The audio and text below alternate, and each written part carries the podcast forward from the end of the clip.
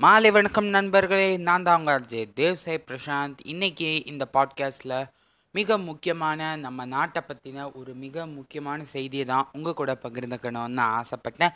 அதனால் இன்னைக்கு இந்த மாலை பொழுது உங்களுக்கு ரொம்ப இன்ஃபர்மேட்டிவாகவும் அதே சமயம் உங்கள் அறிவு கண்களை திறந்து வைக்கிற மாதிரி இருக்குங்கிறதுல எந்த ஒரு சந்தேகமும் இல்லை. அதில் ஃபர்ஸ்ட்டாக நம்ம பார்க்க போகிறது இந்தியன் டிஃபென்ஸ் அப்டேட்ஸ் மற்றும் ஸ்பேஸ் ரிசர்ச் அப்டேட்ஸ் ஸோ இந்த அப்டேட்ஸ் நான் ஏற்கனவே டைட்டிலில் சொன்ன மாதிரி டிஃபென்ஸ் பற்றியும் அதே சமயம் இந்தியன் ஸ்பேஸ் ரிசர்ச் பற்றியும் தான் இருக்க போகுது. ஃபர்ஸ்ட் இஸ்ரோவோட அப்டேட்ஸ்லேருந்து ஆரம்பிச்சிருவோம். ஸ்பேஸ் சம்மந்தமான விஷயங்களை கண்டிப்பாக தெரிஞ்சுக்கிறதுல ஒரு தனிப்பட்ட இன்ட்ரெஸ்ட் எனக்கு இருக்குது ஸோ இந்த நியூஸ் எனக்கு என் கண்ணில் பட்டப்பவே நான் உடனே உங்கள் கூட ஷேர் பண்ணணும்னு முடிவு எடுத்துட்டேன். ஸோ எந்த ஒரு டிலேஸ் இல்லாமல் அந்த நியூஸ்க்குள்ளே போயிடுவோம். பொதுவாக இந்த நியூஸை ஆரம்பிக்கிறதுக்கு முன்னாடி நான் ஒரு இன்ஃபர்மேஷனோட தான் ஆரம்பிப்பேன். அதே மாதிரி இன்றைக்கும் அந்த இன்ஃபர்மேஷனோட ஆரம்பிச்சிடலாம். மூன் மூணுங்கிற வார்த்தையை கேட்டோடனே உங்களுக்கு என்ன ஞாபகம் வரும்? இந்த வானத்தில் ஒன்று ரவுண்டாக வெள்ளையாக இருக்கும். அப்பப்போ குழந்தைங்க எதுவும் சாப்பிட்லன்னா அம்மா வந்து வெளில கூட்டிகிட்டு வந்து காமிச்சு காமிச்சு சாப்பாடு ஊட்டுவாங்க. இந்த மாதிரி தான் கேள்விப்பட்டிருப்போம். போதாக்குறைக்கு சின்ன வயசில் வேறு நிறைய பசங்கிட்ட கேட்டால் சின்ன வயசு பசங்கிட்ட தான் கேட்டால் அங்கே ஒரு பாட்டி வடை சுடுறாங்க அந்த மாதிரிலாம் கதை சொல்லுவாங்க. ஸோ ஜோக்ஸ் அப்பார்ட் மூணுங்கிறது யாருக்குமே சொந்தம் கிடையாது. நம்ம மக்கள் யாருமே அங்கே போய் இல்லை ஒரு நாடே கூட அங்கே வந்து உரிமை கொண்டாட முடியாது. ஜஸ்ட் அது ஒரு காமன் திங் தான்.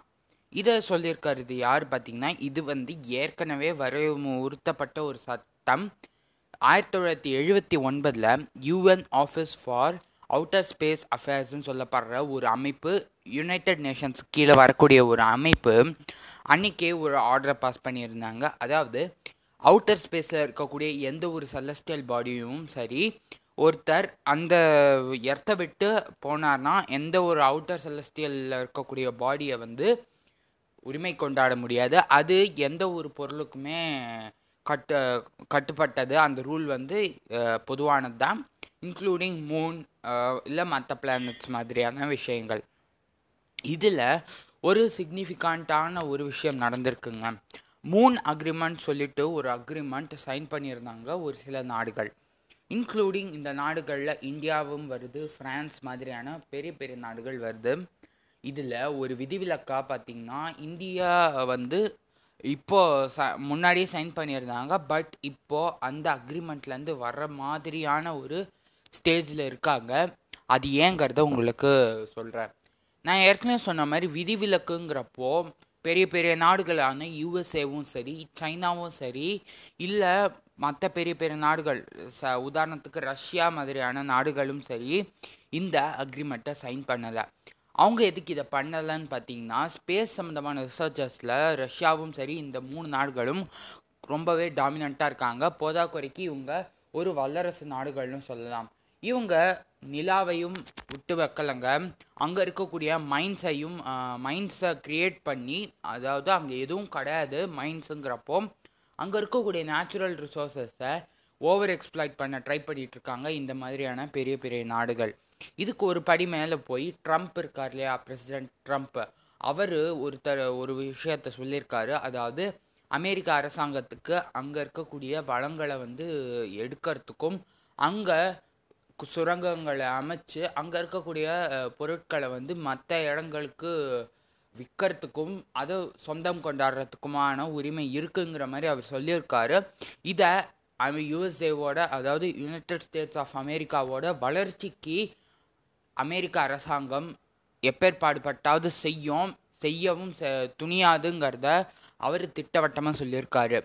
அவரோட பாயிண்ட் ஆஃப் வியூவில் அவருக்கு நல்லா இருக்கும் பட் ஓவராலாக யோசிச்சு பார்த்தீங்கன்னா எந்த ஒரு நேச்சுரல் ரிசோர்ஸையும் ஓவர் எக்ஸ்ப்ளாய்ட் பண்ணுறது தப்பு. அந்த மாதிரியான ஒரு விஷயம்தான் மூணும் சரி இல்லை மற்ற பிளானட்ஸும் சரி. அவ அளவுக்கு மீறி நீங்கள் எந்த ஒரு நேச்சுரல் ரிசோர்ஸையும் உங்கள் இஷ்டத்துக்கு ஏதாவது பண்ணிங்கன்னு வைங்களேன் அது அழிவில் தான் போய் முடியும். தயவு செய்து இந்த மாதிரியான விஷயங்கள் எல்லாம் யாரும் இறங்கக்கூடாதுங்கிறது தான் அதை எப்படி என்னுடைய கருத்து? அதை வந்து நம்மளும் வலியுறுத்திக்கிட்டே வரோம். இயற்கையை போற்றி வணங்குவோம். அதில் விஷயத்துக்கு வரேன். அதில் ஒரு விஷயம் நடந்திருக்கு. என்னன்னா நான் ஏற்கனவே சொல்லியிருந்த மாதிரி இந்தியா வந்து இதில் வந்து சைன் பண்ணியிருக்கு. ரஷ்யா யுஎஸ்ஏலாம் எல்லாம் இதில் சைன் பண்ணலை. அவங்க வெளிப்படையாகவே தங்களுக்கு இதில் உரிமை இருக்குங்கிற மாதிரி சொல்கிறாங்க இதுக்கு இந்தியா வந்து இப்போ என்ன பண்ணியிருக்காங்கன்னா நம்ம என்னதான் ஒரு கட்டத்தில் எதுலேயும் ஈடுபடாமல் இருந்துக்கிட்டே இருந்தோம்னா வளர்ச்சிக்கு போக முடியாது. எக்ஸ்ப்ளாய்ட் பண்ணுங்க ஓரளவுக்கு எடுங்க அதை ஒரு லிமிட்டோட வச்சுக்கோங்கங்கிறது தான் என்னுடைய கருத்து. ஸோ இந்தியா என்ன பண்ணுதுன்னா இனியும் நம்மளை வந்து வெயிட் பண்ணிக்கிட்டு இருக்க முடியாது. ஒரு ஸ்டெப் ஃபர்தர் ஸ்டெப் எடுத்து முன்னாடி போனால் தான் நம்மளும் அந்த டெவலப்மெண்ட் ப்ராசஸில் ஒரு அங்கமாக இருக்க முடியுங்கிறத இந்தியா உணர்ந்திருக்காங்க. அதனால் இஸ்ரோ நிறுவனம் இஸ்ரோ இருக்கு இல்லையா? இந்திய அரசாங்கத்தின் இஸ்ரோ இஸ்ரோ நிறுவனம். அவங்க பார்த்தீங்கன்னா ஸ்பேஸ் ரிசர்ச்சில் ஒரு பியோனியர் ஆர்கனைசேஷன் சொல்லலாம். ஸோ அவங்க என்ன பண்ணியிருக்காங்கன்னா இப்போது இந்தியாவிலேயே ஒரு ஒரு ட்ரைனிங் அதாவது அந்த ட்ரைனிங்னு சொல்ல முடியாது ஒரு டெஸ்ட் பிளான்ட் மாதிரி செட் பண்ண போகிறாங்களாம் மூணில் இருக்கக்கூடிய அந்த ஒரிஜினல் சர்ஃபேஸை அப்படியே ரிசம்பிள் பண்ணுற மாதிரி ஆனால் ஒரு ட்ரைனிங் இடத்த வந்து அவங்க ரெடி பண்ணுற போகிறதா ஒரு ட்ரைனிங் பேஸுன்னு சொல்லலாம். ஒரு டெஸ்ட் பேஸ்ன்னு சொல்லலாம். அந்த டெஸ்ட் பேஸை வந்து அவங்க ரெடி பண்ண போகிறதா இப்போ வந்து ஒரு செய்தி வெளியாகியிருக்கு உண்மைதான் இந்தியா வந்து இப்போது சந்திரன் டூவை வந்து கடைசியாக லான்ச் பண்ணியிருந்தாங்க மூணுக்கு இந்த ரோவர் பார்த்திங்கன்னா அன்ஃபார்ச்சுனேட்லி அங்கே போய் சேர்ந்துருக்க வேண்டியது பட் ஒரு சில டெக்னிக்கல் ஃபால்ஸ்னால் சேர முடியாமல் போய் ஒரு ஹாஃப் பேக்கடு மிஷனாக தான் முடிஞ்சுது. அந்த அளவுக்கு சக்ஸ சக்ஸஸும் அடையலை. ஸோ இந்த ஃபால்ட்ஸை வந்து இப்போ எப்படி ரெக்டிஃபை பண்ணுறதுங்கிறத தீவிரமாக ஆராய்ச்சி பண்ணிட்டு வராங்க இஸ்ரோ. அதில் ஒரு ஸ்டெப் அஹேடாக போய் அதுக்கான சொல்யூஷனும் கிடச்சிருக்கு. என்னென்னா நான் ஏற்கனவே சொன்ன மாதிரி மூணோடைய என்விரான்மெண்ட்டை ஒத்த ஒரு ட்ரைனிங் பேஸ் uh, அதாவது ட்ரைனிங்னு சொல்ல முடியாது ஒரு டெஸ்ட்டு பேஸை uh, வந்து க்ரியேட் பண்ணுறதா ஒரு பிளான் இருக்குது பிளானும் ஓகேவாயிடுச்சு அது எப்படின்னு பார்த்தீங்கன்னா மூணில் இருக்கக்கூடிய என்விரான்மெண்டல் சோர்சஸை uh, வந்து எப்படி வந்து ரிக்ரியேட் பண்ணுறத அங்கே இருக்கக்கூடிய அந்த மூணு சாயில் மூணு வந்து எண்பத்தைந்து பர்சன்ட் பார்த்திங்கன்னா முழுக்க முழுக்க மவுண்டெயின்ஸும் சரி அங்கே இருக்கக்கூடிய பள்ளத்தாக்குகளும் அங்கங்கே இருக்கக்கூடிய குழிகளாலையும் தான் நிறைஞ்சப்பட்டிருக்கு. ரொம்பவே ஒரு கரடு முரடான சர்ஃபேஸும் சொல்லலாம். என்னதான் மூணை நம்ம வரையும் போதும் சரி கதையில் சொல்கிற மாதிரி பிளெயினாக நல்ல உருண்டையாக இருக்கும்னு சொன்னாலும் சரி கிட்ட போய் பார்த்தீங்கன்னா ஒரே கரண்டு முரடாக தான் இருக்கும். இந்த கதைகள் எல்லாம் இந்த கட்டுக்கதைகள் எல்லாம் பொய்ன்னு தான் உங்களுக்கு தோணும். இந்த மூன் சாயில் வந்து வாங்கிறதுங்கிறது ஒரு ஈஸி விஷயம் கிடையாது. ரொம்பவே ஒரு காம்ப்ளிகேட்டடான ப்ளஸ் ரொம்பவே காஸ்ட் அதிகமாக இருக்கக்கூடிய ஒரு விஷயம் இந்த மூன் சாயில் பார்த்துக்கோங்க ஒரு நான் ஏற்கனவே சொன்னிருந்த மாதிரி யூஎஸ்ஏ வந்து இதில் ஒரு டாமினண்ட் கண்ட்ரியாக இருக்காங்க. அவங்க பார்த்தீங்கன்னா ஏற்கனவே பண்ண ஒரு சில மிஷன்ஸ் மூலியமாக அங்கே இருக்கக்கூடிய மூன் சாயில வந்து அவங்க இப்போதைக்கு ட்ரேட் பண்ணிகிட்ருக்காங்க இருக்காங்க ஒரு லிமிட்டட் பேசிஸில் அந்த மாதிரி அவங்க ட்ரேட் பண்ணிகிட்ருக்கப்போ இருக்கப்போ ஒரு கேஜிக்கு பார்த்தீங்கன்னா இருபத்தஞ்சு கோடிக்கு இருபத்தஞ்சு கோடிக்கு விற்கிறதா அவங்க வந்து சொல்லியிருக்காங்க. அதாவது இந்தியன் டா மதிப்பில் வந்து அது வந்து இருபத்தஞ்சு கோடிக்கு வருது. யூஎஸ் டாலர்ஸில் பார்த்தீங்கன்னா ஒன் ஃபிஃப்டி டாலர்ஸ்க்கு மேலே போகுது ரேட்டு அந்த அளவுக்கு ஒரு மிகவும் எக்ஸ்பென்சிவான ஒரு திங் ஒரு கிலோவுக்கே ஒன் ஃபிஃப்டி டாலர்ஸ் மேலே போகுதுன்னா கிட்டத்தட்ட இந்தியாவுக்கு பார்த்தீங்கன்னா இந்த மிஷனுக்காக கிட்டத்தட்ட ஒன் ஃபிஃப்டி டன்ஸ் தேவைப்படுது. பார்த்துக்கோங்க ஒன் ஃபிஃப்டி டாலர்ஸுங்கிறது ஒரு கேஜிக்கு ப்ளஸ் ஒன் ஃபிஃப்டி டன்ஸ் நம்ம தேவைக்கு இருக்குது இந்த மிஷனை வந்து டெஸ்ட் பண்ணி பார்க்குறதுக்கு. ஒரு சந்தோஷமான விஷயம் என்னென்னா இனி இந்தியா வந்து வேறு கண்ட்ரியை நம்பி இருக்க தேவையில்லை இந்த விஷயத்தில். நம்பியும் இல்லை. இன்னும் நம்ப தேவையில்லை.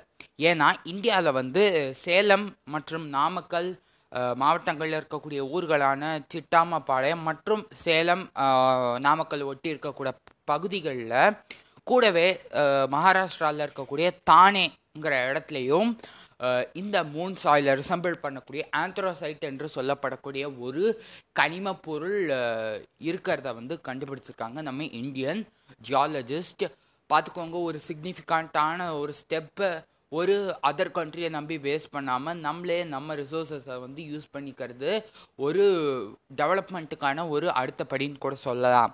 இதனால் இதுக்கு வந்து ஒரு டீம் செட் பண்ணியிருக்காங்க including national institute of technology NIT Trichy மற்றும் IISc Indian institute of science Bangalore மற்றும் கூடவே பெரியார் யூனிவர்சிட்டி சேலம் ஆகிய யூனிவர்சிட்டிஸ்லேருந்து எல்லாம் டாப் இன்ஸ்டிடியூஷன்ஸ்க்கு இதெல்லாம். இதிலிருந்து இருக்கக்கூடிய வேரியஸ் ரிசர்ச்சர்ஸ் மற்றும் ப்ரொஃபஸர்ஸ் வந்து இதில் ஈடுபட்டிருக்காங்க அந்த ரிசர்ச் டீமில் அவங்க மூலியமாக இப்போது இந்தியா வந்து ரிசர்ச்சர்ஸை கண்டக்ட் பண்ணி சக்ஸஸ்ஃபுல்லாக போய் அங்கே இதுக்கான ஒரு பேட்டன்ட்டையும் வாங்கியிருக்கு. அதாவது ஆந்த்ராசைட்டை வச்சு உருவாக்கக்கூடிய அந்த மூ மூன் சாயில் இருக்குல்ல அந்த மூன் சாயிலுக்கான பேட்டன்ட்டை இந்தியா வாங்கியிருக்கு.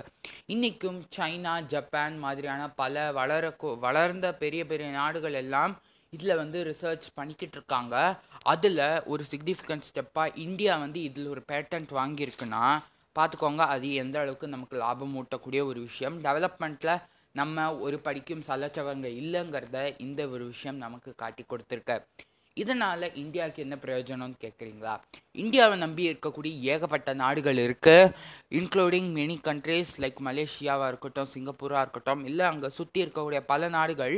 பார்த்திங்கன்னா இந்தியாவை நம்பி தான் இந்தியாவை வச்சு தான் ஸ்பேஸ் மிஷன்ஸை வந்து அக்கம்ப்ளிஷ் பண்ணுறாங்க இந்தியா அனுப்பக்கூடிய ராக்கெட்ஸ்லாம் இருந்தாலும் சரி லான்ச் வெஹிக்கிள்ஸ்லையும் இருந்தாலும் சரி நான் அவங்களோட நாட்டு சேட்டலைட்ஸை இந்த மாதிரி பண்ணக்கூடிய நாடுகள் பல இருக்குது அந்த பல நாடுகளுக்கும் இந்தியா ஒரு உதவிகரம் நீட்ட உதவிக்கரம் நீட்டக்கூடிய ஒரு நிலைமையில் இருக்குது அந்த அளவுக்கு இந்தியாவுக்கு இது ஒரு லாபத்திற்குரிய ஒரு விஷயம்.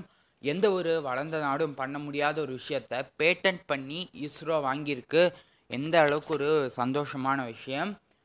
இன்னும் நான் ஏற்கனவே மென்ஷன் பண்ணியிருந்த மாதிரி இன்னும் இந்த செய்தியை கேட்டோடனே இன்னும் ஒரு சில நாட்களில் இந்தியாவும் இந்த மூணு அக்ரிமெண்ட்டை விட ஒரு சில விட்டு வெள்ளம் வந்து ஒரு சில தளர்வுகளை அறிவிக்குங்கிறதுல எந்த ஒரு சந்தேகமும் கிடையாது. இது செய்திகள்லாம் கேட்டோடனே இந்த விஷயம் கண்டிப்பாக நடக்குங்கிறது நமக்கு தோணுதுங்க. இரண்டாவது அப்டேட் இஸ்ரோ கிட்டேருந்து தான் மீண்டும் இந்தியாவிலேருந்து ஸ்பேஸ்க்கு அனுப்பக்கூடிய மிஷனான ஹியூமன்ஸை வந்து ஸ்பேஸில் ஆஸ்ட்ரானட்ஸை அனுப்பக்கூடிய மிஷன் தான் Gaganyaan mission.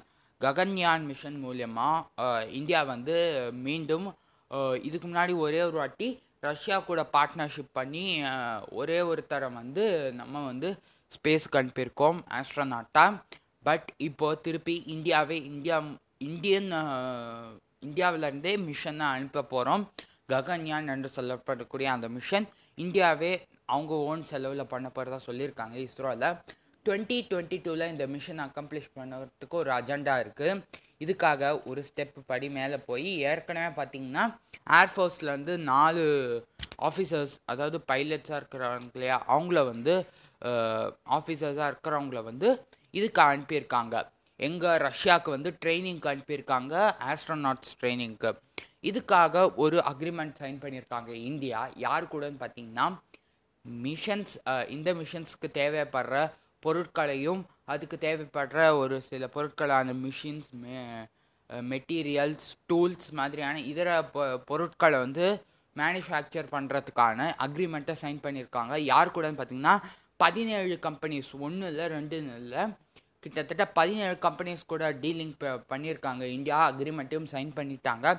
Including HAL and L&T ஹெச்ஏஎல்லை பொறுத்த வரைக்கும் ஹிந்துஸ்தான் ஏரோநாட்டிக்ஸ் லிமிடெட் எல்என்டிங்கிறது லான்சன் அண்ட் டர்போ ரெண்டுமே மிகப்பெரிய கம்பெனிஸ் இவங்க பார்த்திங்கன்னா ஏற்கனவே இந்தியாவில் பிஎஸ்எல்வி ஜிஎஸ்எல்வி மாதிரியான லான்ச் வெஹிக்கிள்ஸ் அதாவது ராக்கெட்ஸ் இருக்கு இல்லையா? அந்த ரெண்டு ராக்கெட்ஸையும் மேனுஃபேக்சர் பண்ணுறதுல ஒரு அக்ரிமெண்ட் பண்ணியிருக்காங்க. இதனால் என்ன ஒரு ஸ்பெஷாலிட்டின்னு பார்த்திங்கன்னா இந்தியன் மேனுஃபேக்சர்ஸ் மற்றும் இந்தியன் பிஸ்னஸ்மென் மற்றும் இந்தியன் கம்பெனிஸ்க்கு இது பெனிஃபிஷியலாக இருக்கும். கூடவே மேக் இன் இந்தியா திட்டத்தின் கீழ் இது வருது. அதனால் இதுக்கு வந்து இந்தியாவோட வளர்ச்சி தான் ஒரு கு முக்கிய குறிக்கோளாக இருக்குது கண்டிப்பாக இந்தியா வந்து தொழில் முனைவோர்கள் பட்டியலில் கண்டிப்பாக அதில் வெற்றி பெற்று முன்னாடி வருங்கிறதுல சந்தேகம் கிடையாது. அது காரணம் இந்தியாவில் டெவலப்மெண்ட் வந்து கொஞ்சம் கொஞ்சமாக இன்க்ரீஸ் ஆகிக்கிட்டே வருது. ப்ளஸ் மேனுஃபேக்சரிங்கை வந்து இந்தியாவிலே பண்ணுறதுக்கு ட்ரை பண்ணிகிட்ருக்காங்க இதுக்கு ஒரு படி மேலே போய் டிஃபென்ஸில் இருக்கக்கூடிய எல்லா தளவாடங்கள் மேனுஃபேக்சர் பண்ணுறதா இருக்கட்டும் இல்லை மற்ற பொருட்களை மேனுஃபேக்சர் பண்ணுறதுலையும் இந்தியாவையே முழுக்க முழுக்க ஈடுபடுத்த முடிவெடுத்திருக்காங்க. ஏர்ஃபோர்ஸ் மற்றும் நேவி மற்றும் ஆர்மியும் கூட. எல்லாருமே இந்தியன் கவர்மெண்ட்டே பார்த்திங்கன்னா இப்போது இந்தியாவிலே தயாரிக்கக்கூடிய விஷயங்களை தான் முதல்மைப்படுத்திக்கிட்டு இருக்காங்க. அதுக்கு உதாரணமாக சொல்லணுன்னா இந்த டிஃபென்ஸ் எக்ஸ்போ நடந்ததில் சென்னையில். சென்னையில் மட்டும் நடக்கல. இதுக்கு அடுத்து ஒரு சில இடங்களிலும் நிறைய வாட்டி நடந்துச்சு இந்த கடந்த சில ஆண்டுகளில். அதில் பார்த்திங்கன்னா ஏகப்பட்ட இந்தியன் மாடல்ஸை வந்து ப்ரெசென்ட் பண்ணி காமிச்சிருக்காங்க. இராணுவ தளவாடங்கள் மற்றும் ஏக சிறந்த விஷயங்கள் like missiles launch vehicles helicopters planes அது மாதிரி நிறைய சொல்லிட்டு போகலாம் இதையெல்லாம் இந்தியாவிலேயே தயாரிக்கக்கூடிய வகையில் இந்தியன் டிசைன்ஸுங்க. இந்தியாவே டிசைன் பண்ண ஒரு விஷயம். Make in India growth in இந்தியாங்கிற ஒரு மோட்டோனுக்கு இல்லை அதில் தான் ஏர்ஃபோர்ஸும் உடன்பட்டு போயிருக்காங்க. ஏர்ஃபோர்ஸ் பார்த்திங்கன்னா கே முன்னாடி வந்து ஒரு முப்பத்தெட்டு பிளேட்டஸ் ட்ரெய்னர்ஸ் விமானங்களை வாங்குறதா ஒரு அக்ரிமெண்ட் போட்டிருந்தாங்க. யார் கூட பார்த்தீங்கன்னா சுவிட்சர்லாண்டு கூட.